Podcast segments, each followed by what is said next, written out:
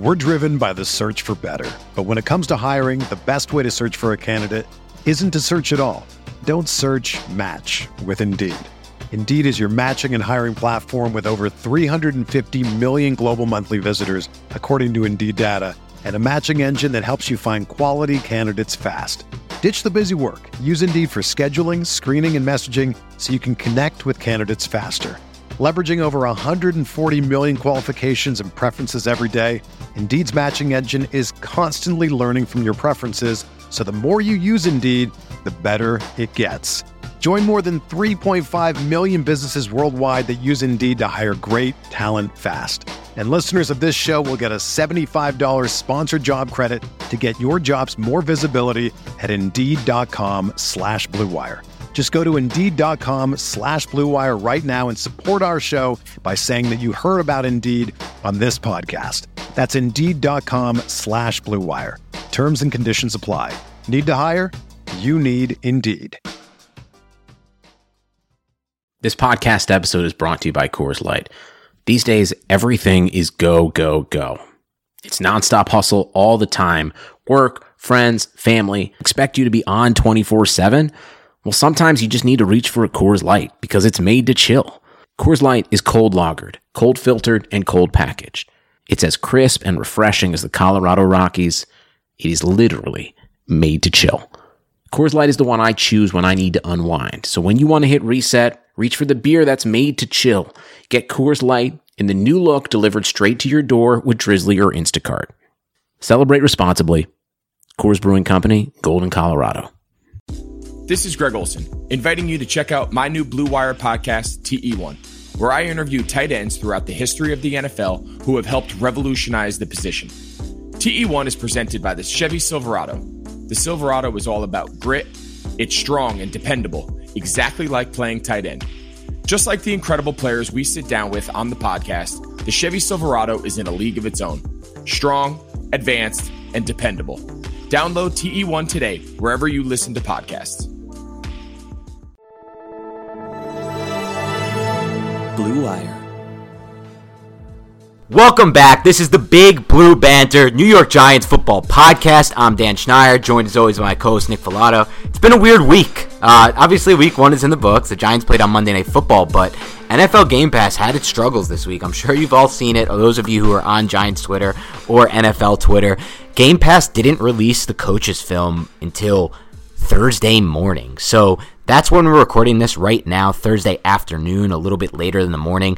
This is not a normal week for us. Obviously, those of you who are fans of the podcast from last year know that part of our show during the season is we do an immediate reaction podcast, which is already out this week, which we basically dove into a breakdown of our opinions of the game based on one initial watch and then a rewatch of the broadcast angle. So you should definitely check that out. It has a lot of takeaways we're not going to go over again today, but the crux of our podcast is an all twenty-two review of the coaches' film middle of the week, but usually the coaches' film is out on Tuesday night. So because it came out this week on Thursday morning, due to my schedule, I didn't have an opportunity to go over the all twenty-two film like I want to. Fortunately, Nick had a chance to dive into it, but not even to the extent that he normally does.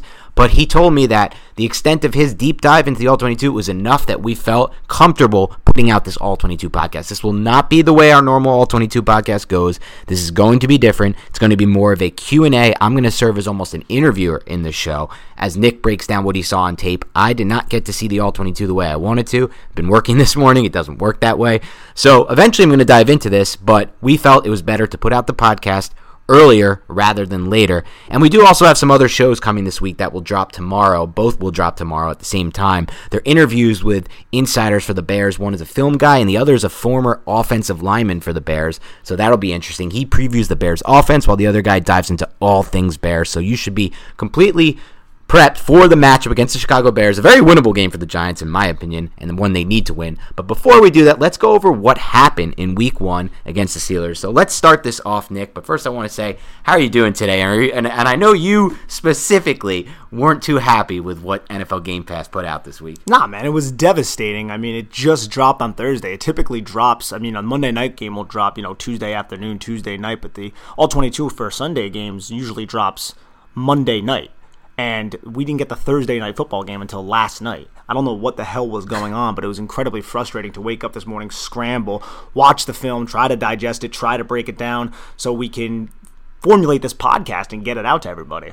Yeah, I totally hear you. I at at a point this week, me and Nick were like, we're not going to get to do the podcast. We won't be able to do our crux, the, what we are all about, the all twenty-two analysis, because it's just not coming out. And then we saw some N F L insiders, some guys who work in the league start to get the tape, but it was still, to us, to the, we're considered the public, it still wasn't available. And then finally this morning, it drops. It's like unbelievable. Thursday is way too late.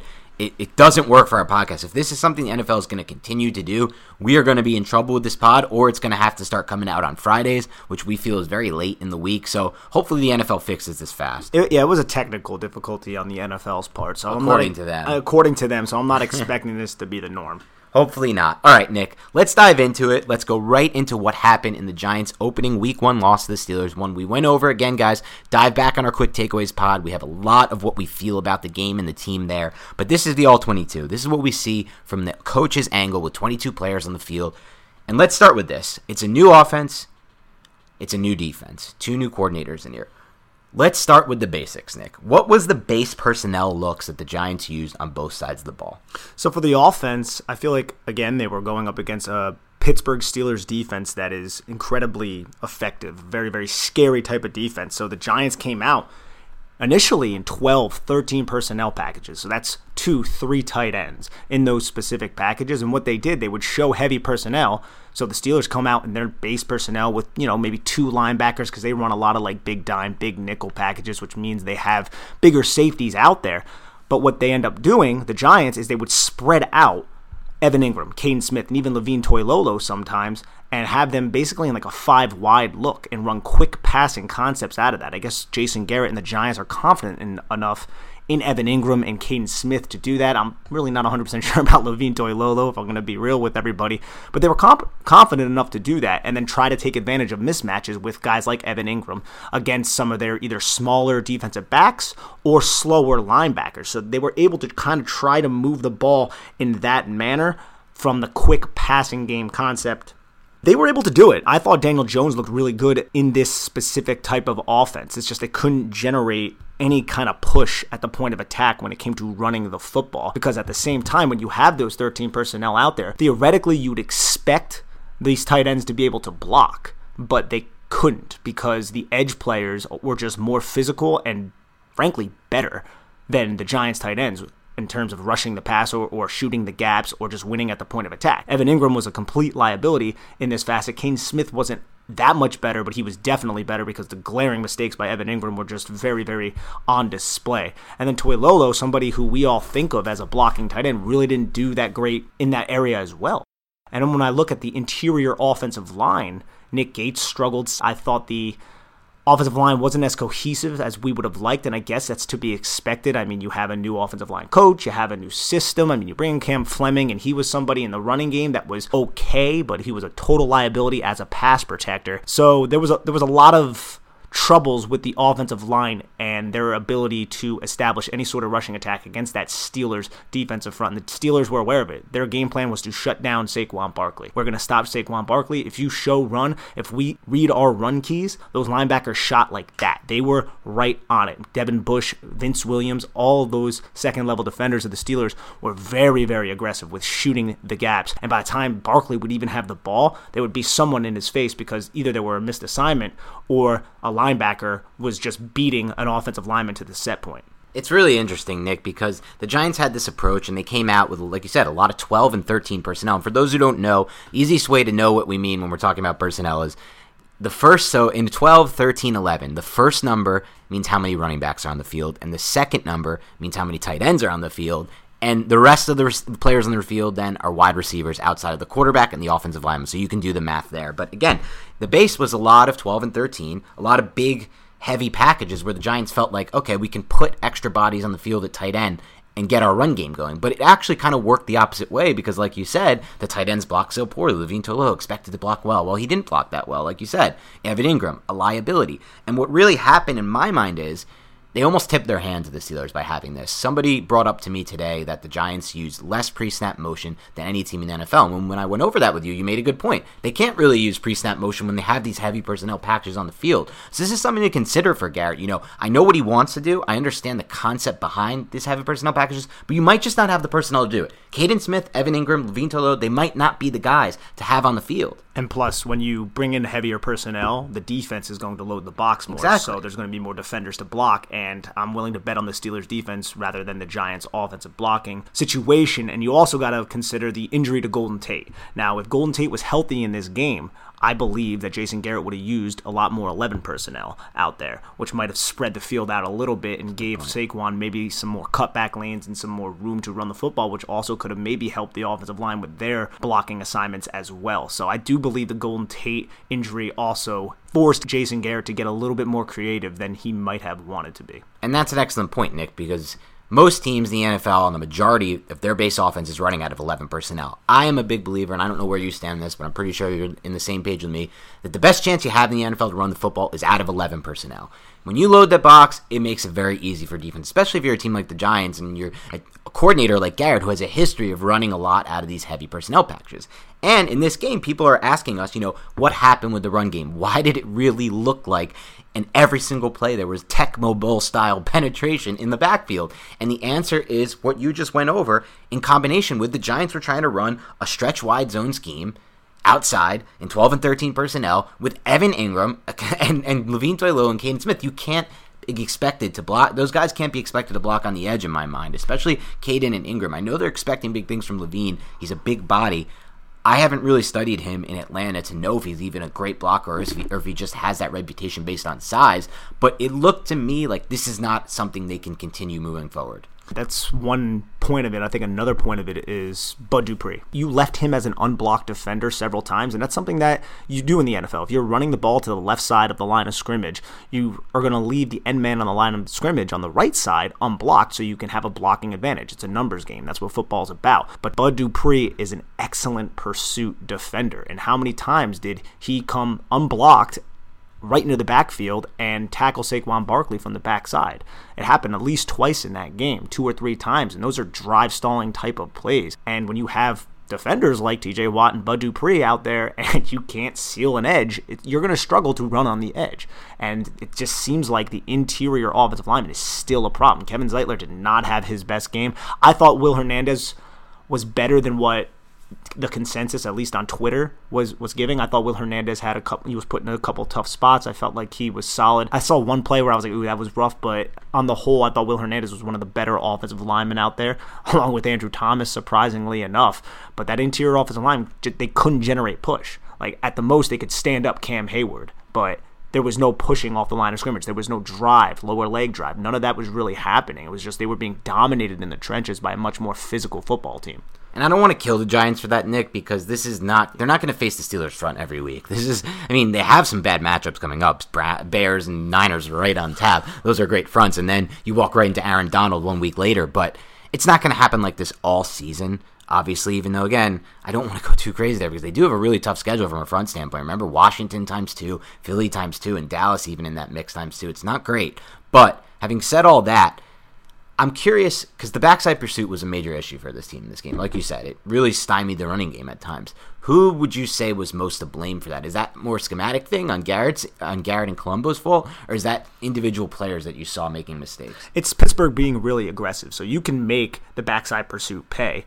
Because if you do it once and then they end up tackling Saquon behind the line of scrimmage and they keep biting down, you could implement something like a zone read or another concept, some kind of misdirection to have Bud Dupree crash, and then you do some sort of run towards his direction or a quick pass towards his direction where his assignment would have been, and then that's an easy way to kind of pick up a chunk. Now, I don't know if the Giants had that in their game plan, so maybe that's why they didn't do it as much in this game, but that is another, that is a way that you can kind of make uber-aggressive defenders pay. Yeah, it makes a lot of sense. I have another question for you, like keeping it on the offense side of the ball, because this stood out to me. The Giants in week one gave up twenty-two pressures in less than two point five seconds. That was most in the N F L. The next highest team was fifteen. That's what Daniel Jones dealt with, guys. For all you haters of Jones, I don't understand how, like, I'm not the biggest Jones fan, but If you look at that week one game and you rewatch that game and you think he played poorly, you're crazy. You're absolutely crazy. I think he played really well, in my opinion, given the circumstances. But diving into that, you know, we saw, and is is that more of an individual thing? Why did the Giants give up so many quick pressures in this game? Because their offensive line isn't that good. And the Steelers' pass rush yeah. is really good. It really came, comes down to execution a lot with a lot of these questions that people have about the offensive line.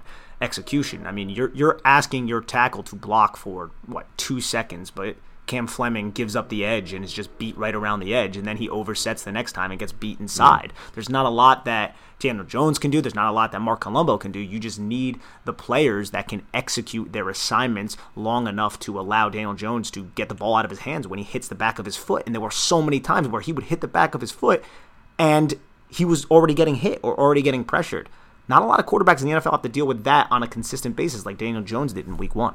Yeah, you're one hundred percent right. And another thing about the thirteen personnel, some of the things I did like about it, they, there were some cool route combinations built off of that, because I do believe Caden Smith is a pretty good athlete. And there were a couple route combinations that caught my eye, and they were like replacement type of routes where Evan Ingram would run a flag route. So basically you're running towards the back pylon, and then Caden Smith chip releases as the number two tight end on an overloaded offensive line, so you have all three tight ends on one side. Evan Ingram releases to the flag to kind of clear out, and then everybody thinks, oh, Caden Smith is in there to pass block, and then he releases, and that happened once towards the red zone. I think I could see Garrett utilizing that a little bit more, especially if Golden Tate is not healthy, where you can kind of clear out one section of the field with Evan Ingram, and then you also have a receiver to that field that everybody's focusing on, and then Caden Smith can kind of sneak underneath after he chips and releases for a quick short gain. And I want to say that was like an eight, maybe a nine yard gain by Caden Smith, but I, I kind of like that that little route combination, something that we haven't seen as much of because Pat Shurmur wasn't as big on twelve thirteen personnel packages.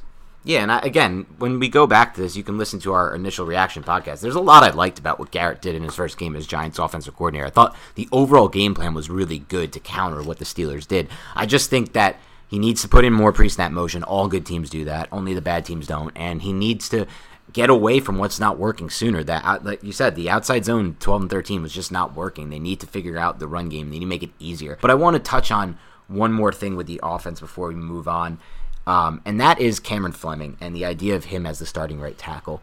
At what point do you think the Giants, I mean, Joe Judge today said that he's at no point anywhere close to even considering any changes after week one, and I respect that.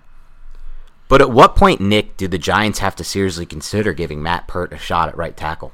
How far along is Pert? I mean, we're not in yeah. the building, so it's so difficult to say. But Cam Fleming is a what? He's been in the league for several years now, and he has a lot of starting experience. He knows this offensive line. But if he does keep getting beat, you're going to have to give the kid a shot. But I'm not overly confident that it's right now, because I don't know how far along Matt Pert is. And I think if Matt Pert was far along, he would already be in there, or at least there'd be discussions about it. So I, I think there's a reason sure. why we're not seeing him, and it's because he is raw and he's not as strong right now. But I think he can develop, and that's what they're hoping with him, and that's why you spent a third-round pick on him. But as of right now, now Cam Fleming comes out this week and it's just absolutely ridiculous and it's really, really bad. There's going to have to be serious conversations about it, but I, I'm not one hundred percent sure if the kid's ready yet. Yeah, I mean, at some point the Giants, in my mind, have to just put him out there at least and see. It, I understand the dynamic behind it. It's hard to bench Fleming and then come back to him, but these guys are professionals, and that's something I think that they can work through. But agreed, he might just not have the play strength yet for it to be a thing.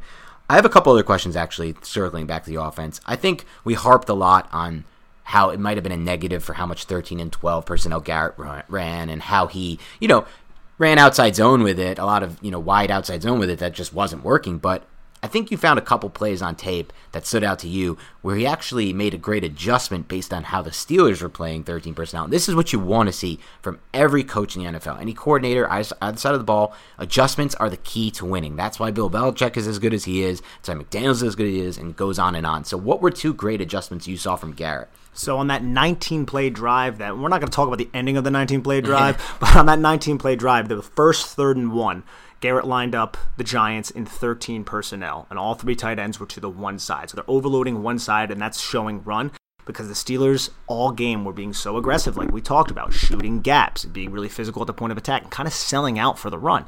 So Garrett showed that look and then hit the Steelers with a play-action pass, and all the linebackers bit. Everybody bit into their gaps. They started shooting it, and it left Levine Toilolo, just who leaked right out from his tight end spot, wide open on a drag route. And there was the receiver ran like a deep vertical to kind of clear out the cornerback. So Levine was wide open on that drag route for an easy completion to pick up a third down. And then on the next third and one, they do something similar. They show that look, only this time the Steelers don't bite. Now, this play wasn't as much about adjustment as it was about Daniel Jones being incredibly patient and waiting for Saquon Barkley to get open. It was a play action. Saquon leaked into the flat, and the linebacker was just a little bit too late to kind of pick up Saquon in the flat, and he's a linebacker, and Saquon Barkley's a mismatch nightmare.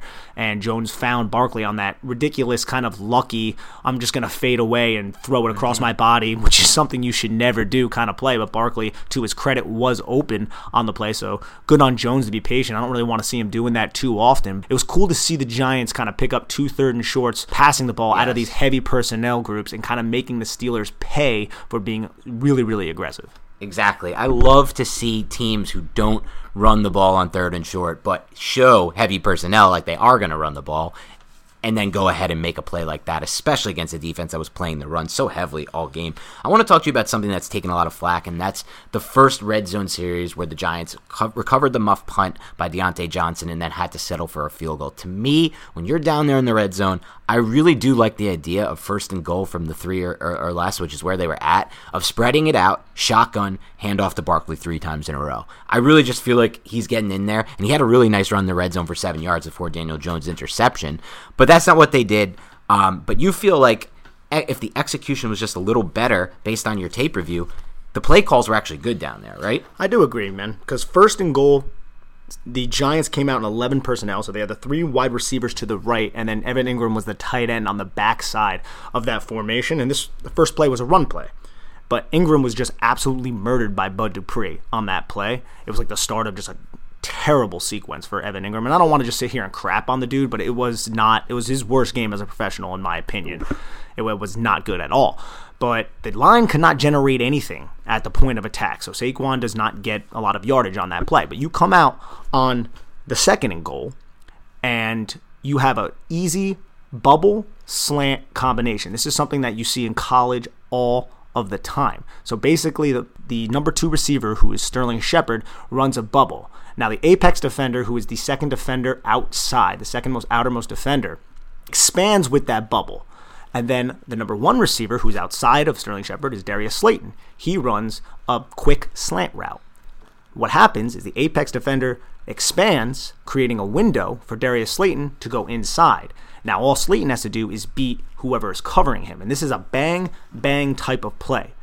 On this specific play, the Giants had a seven-man protection package. Now, I see a lot of people bashing, how can you leave Evan Ingram on T J Watt? And you know what? In theory, I agree with that. But when you leave seven men as a coach in protection, and the Steelers send five, and you cannot protect it, and not only with one dude, but three guys get home, that is an execution problem. You have seven protection players out there.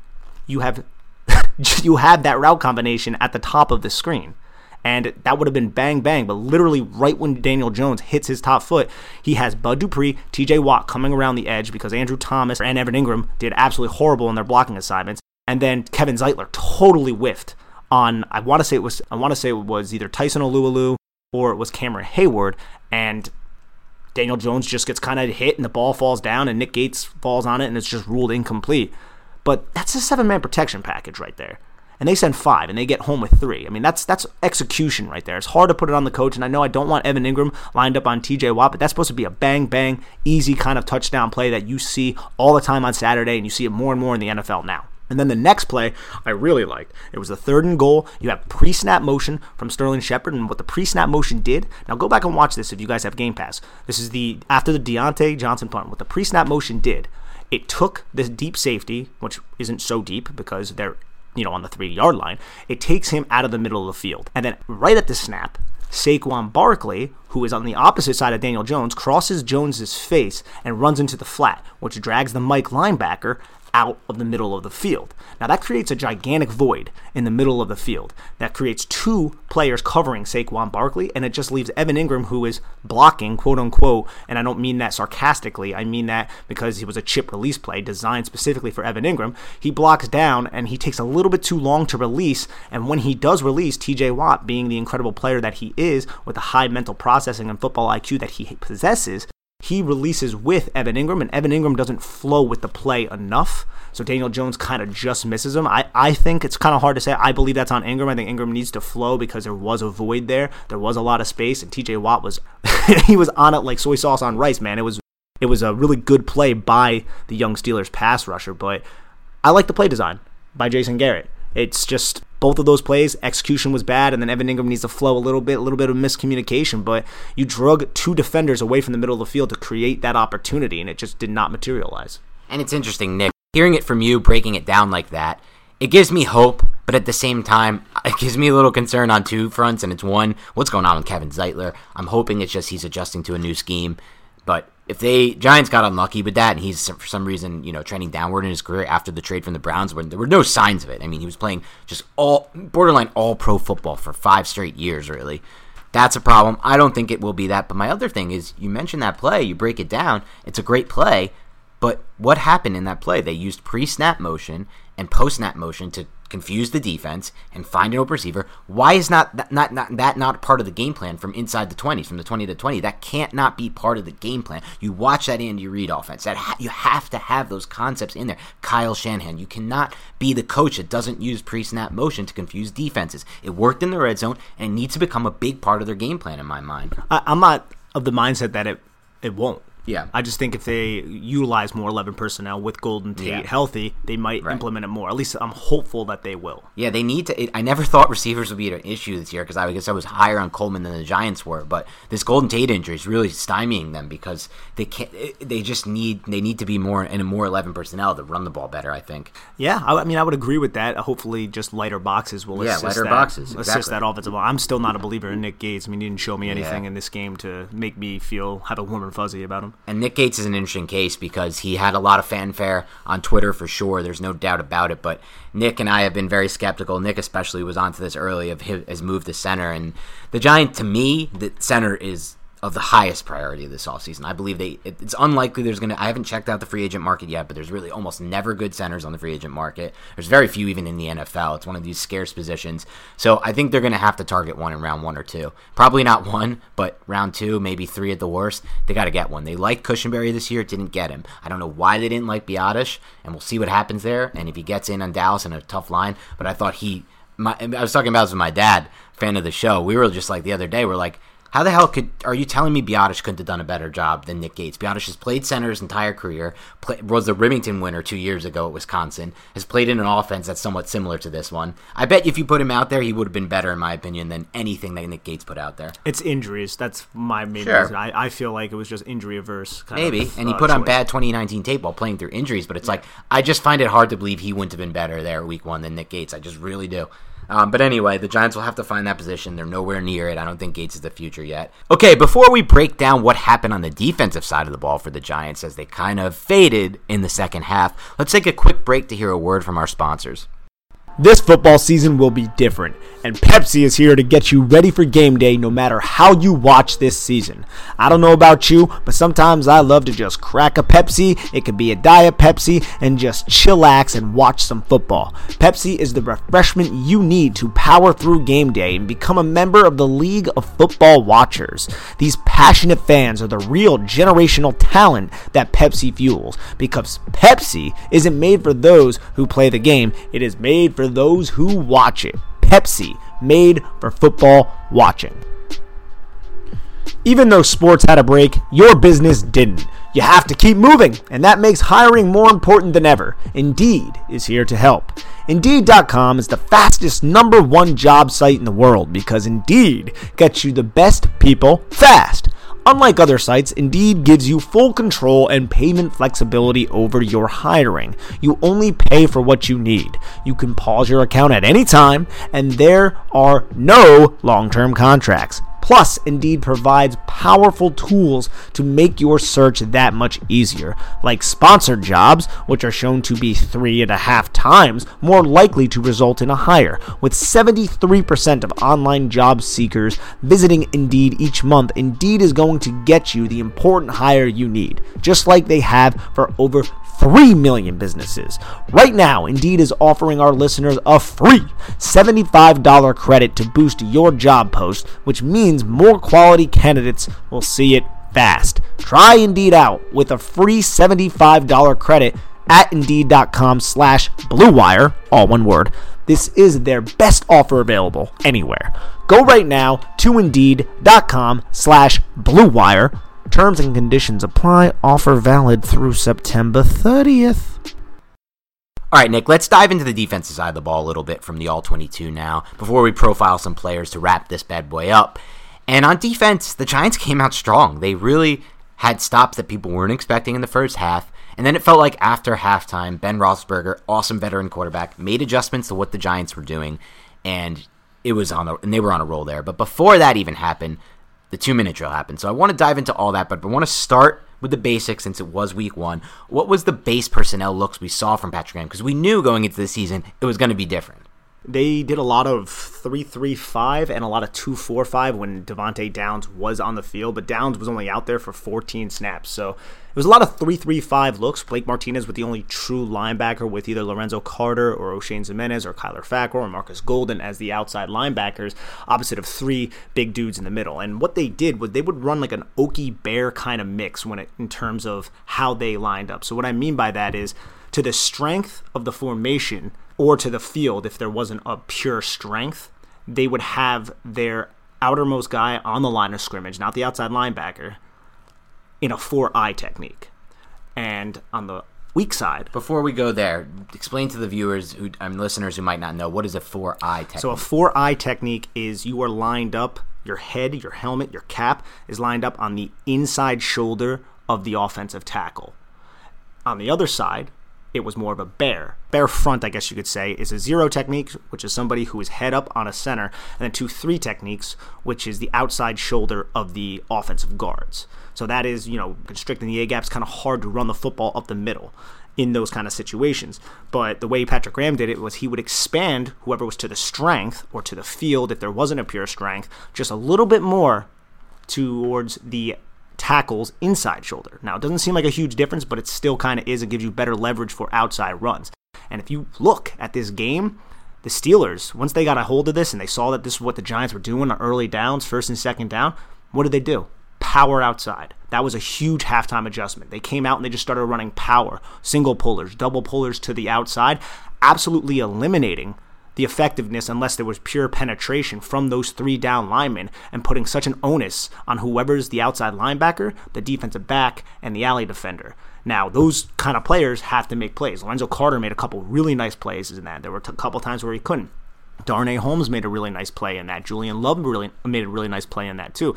But it stresses the it's, it gives the Pittsburgh Steelers space, and it stresses those defenders who are smaller defenders who aren't necessarily great run defenders. So that's how the Steelers kind of countered it once the game went on. And it's cool to watch it from drive to drive. I encourage anybody who's into this kind of stuff to go to Game Pass and watch it, so you can see the Steelers kind of go, and they just started running the football outside power. And then once you keep doing that, and if Patrick Graham kept uh, trotting the same front out there, which he started to adjust towards, started putting more two four five out there, Devontae Downs started finding himself out there to kind of help mitigate that rushing attack, because it was kind of leaving the Giants vulnerable. Granted, I want to tip my cap to some of these Giants defenders, because they were tackling pretty well out there. They were putting us some tough spots. Like, I think Lorenzo Carter had an excellent game. I think Blake Martinez, it's so night and day seeing Blake Martinez out there as opposed to Alec Ogletree, how good he is in pursuit, how just fundamentally sound he is. There's one play where I watched him diagnose. It was the same type of play. It was an outside run. He diagnosed it from the middle, and he just kept tight to the line of scrimmage and scraped over top every block and just delivers a punishing hit on the running back. And I was like, oh my God, man, this is an N F L linebacker right here. But that was a great adjustment by the Pittsburgh Steelers. And the Giants, I mean, they ended up adjusting a little bit as well, but there were also things going on in coverage that left the Giants a little bit susceptible, which we'll get into in a little bit. Yeah, for sure. And it's interesting because the way you break that down, do you feel like it was an issue of the Steelers making adjustments and Patrick Graham not adjusting to those adjustments? Or do you think that it was more of an ex- like where were you at with that? Was Graham good on that in that sense? I think Graham, when the Steelers were in up-tempo, Graham couldn't really make as many adjustments because right. you have your your personnel out there and you're kind of stuck with your personnel. So when the Steelers decided to do that, which they didn't do, you know, towards the end of the game because they were in the lead, there was no reason to go up-tempo. That wouldn't make any sense. But there were adjustments drive to drive that I saw Graham do. He would stray away from the from that bare, oaky kind of mixed front look. And he would just put two down linemen and then the four linebackers. So Devontae Downs would do, be kind of another Blake Martinez out there, obviously a lesser Blake Martinez. But it was a there were adjustments there. It wasn't like Patrick Graham was just getting embarrassed. Okay, well that makes me feel a lot better in that sense because I don't I didn't initially think that was going to be it. But no, that's that's only from the from the front perspective. Now sure. We'll talk about the coverages a little bit too. Yeah, well we got to get into that because there are some tor- turning points in this game. Whenever a team has a two-minute drill like the Steelers had, it makes a massive difference in the game. They, if the Giants can get off the field there, if they can hold them to even a field goal there, it's such a different ball game. And giving up that two-minute drill just like that, it felt like it was just easy for Ben Roethlisberger. What happened on that two-minute drill? Why was it so easy for the Steelers to march down the field, score a touchdown, and really change the complexion of the game? There were literally three plays in a row, and then one another play, and then the play after, where it was a similar type of concept from a different look, and it was what I was referring to on the other podcast. It was the pick and the rub kind of routes. There was one with Ebron and Juju, where Ebron ran a vert, and Juju went right underneath it, and Ebron's vertical kind of picked Juju's coverage defender, and that led to Juju being open. Right after that, Deontay and Juju ran an under flag combination from a stack, and then Ebron and Juju right after that run another vertical under pivot route from a tight formation. So they showed them the vert under before, and then two plays later, they came back with the same look, only this time Juju ran a pivot.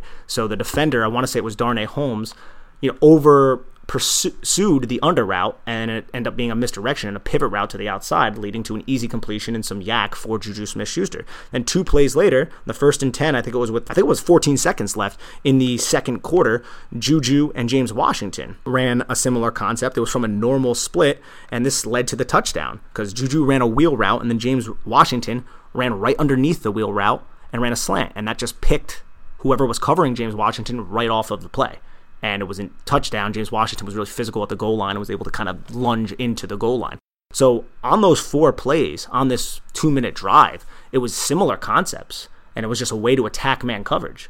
And honestly, in this game, like we talk a lot about how there was a lot of man coverage, and the Giants and Patrick Graham loved to run man coverage. There was also a lot of cover two. There was a lot of Tampa two, with Blake Martinez kind of dropping a little bit deep. A lot of two high looks. There was some cover one robber looks with Logan Ryan that really kind of opened my eyes, where Logan Ryan was, it seemed like he was coached and he was tasked to shoot underneath routes very aggressively to try to bait Big Ben. So he was playing the robber role, and basically the robber role is you kind of hang out by the hash mark and you try to intercept passes that are kind of coming from inside breaking routes. So you're looking at digs, you're looking at slant routes, you're looking at post routes, but Logan Ryan would get to a certain depth to where it looked like cover two, too high, and then he would just sprint towards an inside breaking route. I mean, I'm sure that's probably a coaching point from Patrick Graham to try to utilize him to really bait Big Ben into a turnover or something like that, but I haven't really necessarily seen something like that, that aggressive on film. Obviously, you see robbers all the time, but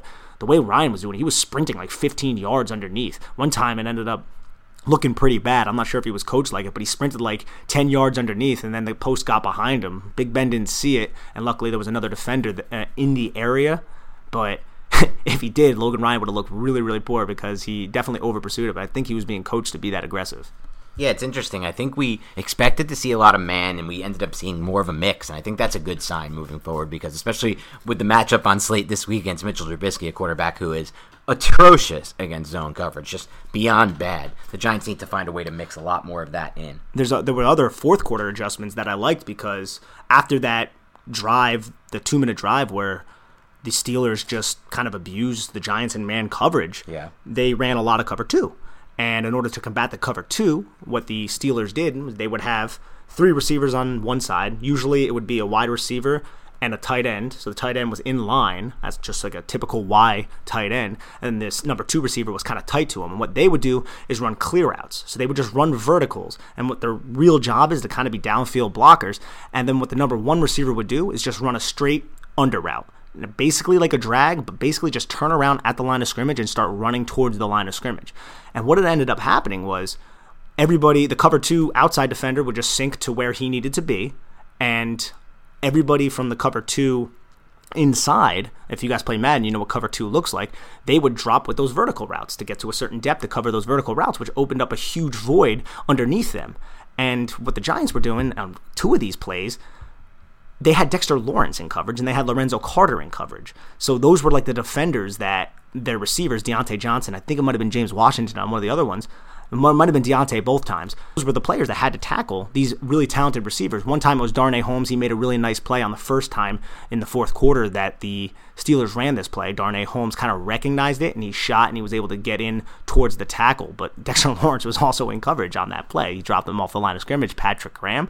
But I just thought it was a really good fourth quarter adjustment by the Pittsburgh Steelers to try to take advantage of the fact the Giants were adjusting to the fact that they were beating their man coverage. They adjusted to cover two, and they were like, right, this is a cover two beater, and this is what we're going to do, and they did it successfully, the Steelers. And let's not take any credit away from Ben Roethlisberger. This is a guy who's a veteran quarterback who's seen a lot, who's been with Fichtner for Randy Fichtner for a while, guy he loves to play with. This is, I'm not taking away, I'm not knocking the Giants for losing an adjustment game here, an adjustment battle against Ben Roethlisberger. And it came down to uh, recognizing it, because the first time on that specific play, like I said, Holmes did a good job, but Peppers didn't recognize right. it. So Peppers sunk with those vertical routes, and it left Lorenzo Carter kind of in space to make that tackle and Blake Martinez, but they did a solid job doing that. But you need Peppers, who I didn't think had that great of a game, to be honest. You need him to be a little bit more aware in these kind of situations. Yeah, no doubt about it. All right, Nick, let's talk about some of the individual player breakdowns that you got a chance to really dive into and how they differ from what our initial reactions were in this game. Let's start with Blake Martinez, who both of us were equally impressed when we watched this game twice on the broadcast angle. Obviously, I didn't have an opportunity to watch this all twenty-two like you did, but the way I see it is this. Blake Martinez is a real linebacker. Alec Ogletree wasn't. He's on the practice squad of the Jets right now. I don't know why he was starting last year. I guess they couldn't figure out how to get a Mike. This is the value of Mike's. It's another scarce position. But to me, Blake Martinez, whew, he was flying out there. What did you see on the all twenty-two? He's just so smart as a run defender. He's...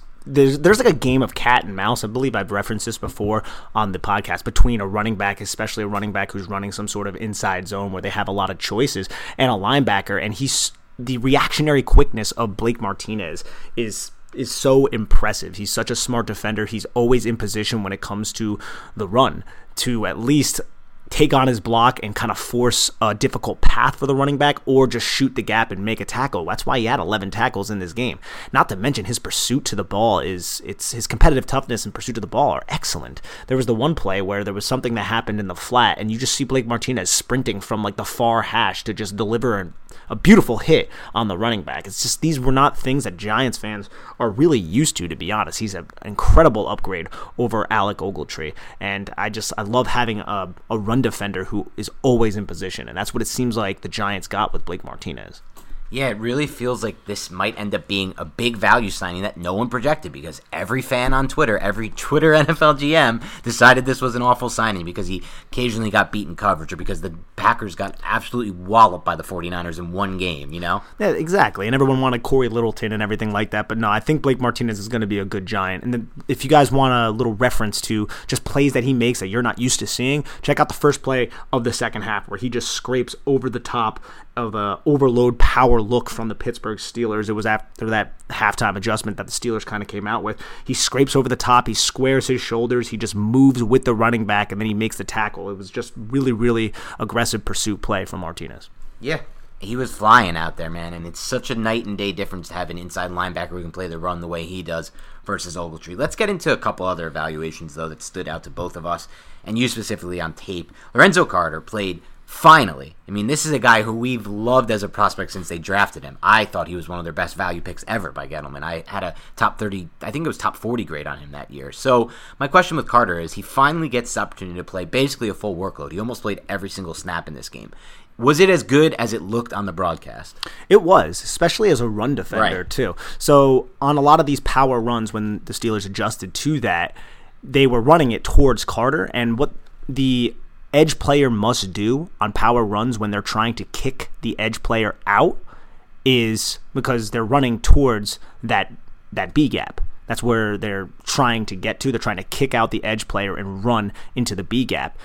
Carter did such a good job narrowing that rushing lane and constricting the ability of the running back to squeeze through that lane that it usually forced the running back to bounce outside. There were a couple plays where Carter couldn't do this, but there were at least three on a film that I looked at and I was like, oh man, he stays tight to the line of scrimmage and he just does not allow this pulling backside guard to kick him out of the, of the uh, kick him out. And so it just restricts the hell out of that B gap. And then Benny Snell or James Conner or whoever it was would go to that B gap, realize there's nowhere to go, and then try to bounce it outside, which just gives the rest of the defense an opportunity to kind of track him down. You want running backs to go east and west. You don't want them to go north and south. So he did that really well, and he was also really effective as a pass rusher. There was one play, I think it was against Alejandro Villanueva, where he backed him up pretty well. Now, he didn't get the sack or anything on that play, but he was creating a, some pressure. I think he could still grow in this area specifically, but I saw just strength at the point of attack, just kind of the things that flashed in years past. Now, we're hoping that it comes to a more consistent level now, but I, I'm intrigued uh, for week one, especially because he did so well against the run when they were running directly at him on purpose because they did not want to run into the A-gaps. Yeah, it makes sense, and Carter's a guy, steady drumbeat, really, really steady drumbeat for having a great training camp, for loving his new fit and role in this defense, and clearly the Giants like him too because they played, they finally made him into a full-time pl- defender, which he hadn't been in his first two seasons. All right, let's talk a little. The play that if you guys want to check out, it's first and ten, fourth quarter, ten forty-seven left. That was one of the ones where he really constricted the hell out of the gap, and it just blew up the Steelers' running play. Yeah. And that's, you know, that's something we hadn't seen as much in years past. I feel like really the flashes were more in the edge. And again, he had a weird role in that old defense with James Batcher. He really did. He was dropping a lot. He wasn't on the field often. He never got in a groove. So I think there's upside there. Let's, before we flip it to the other side of the ball, let's talk a little bit about that big three, inter- those big three interior linemen, Leonard Williams, Dexter Lawrence, and Dalvin Tomlinson. If the Giants are going to surprise us here and start winning games, it's going to be on these guys' backs. I really do believe that. So they will have to be the strength of this defense. So what did you see from them week one? They were just doing what we all expected them to do, commanding double teams, breaking double teams. I mean, against the run, Leonard Williams split a double team where both of the Steelers offensive linemen had a clean shot at him, and he just re-anchors himself, sinks his hips, and splits it to make the tackle. It was really, really impressive. Tomlinson was consistently beating two blocks or at least holding up at the point of attack. None of these guys ever get bullied At, on the line of scrimmage. It's really, really insane when you think about it. And then Dexter Lawrence also getting pressure on the quarterback, sacking the quarterback, Leonard Williams sacking the quarterback, getting into the backfield, stuff that you don't really expect from guys like Dexter Lawrence, but he was able to still do it in this game. But it's the strength of the team, in my opinion. It's the deepest, the deepest position on this team. I think it's easy to say that, and I...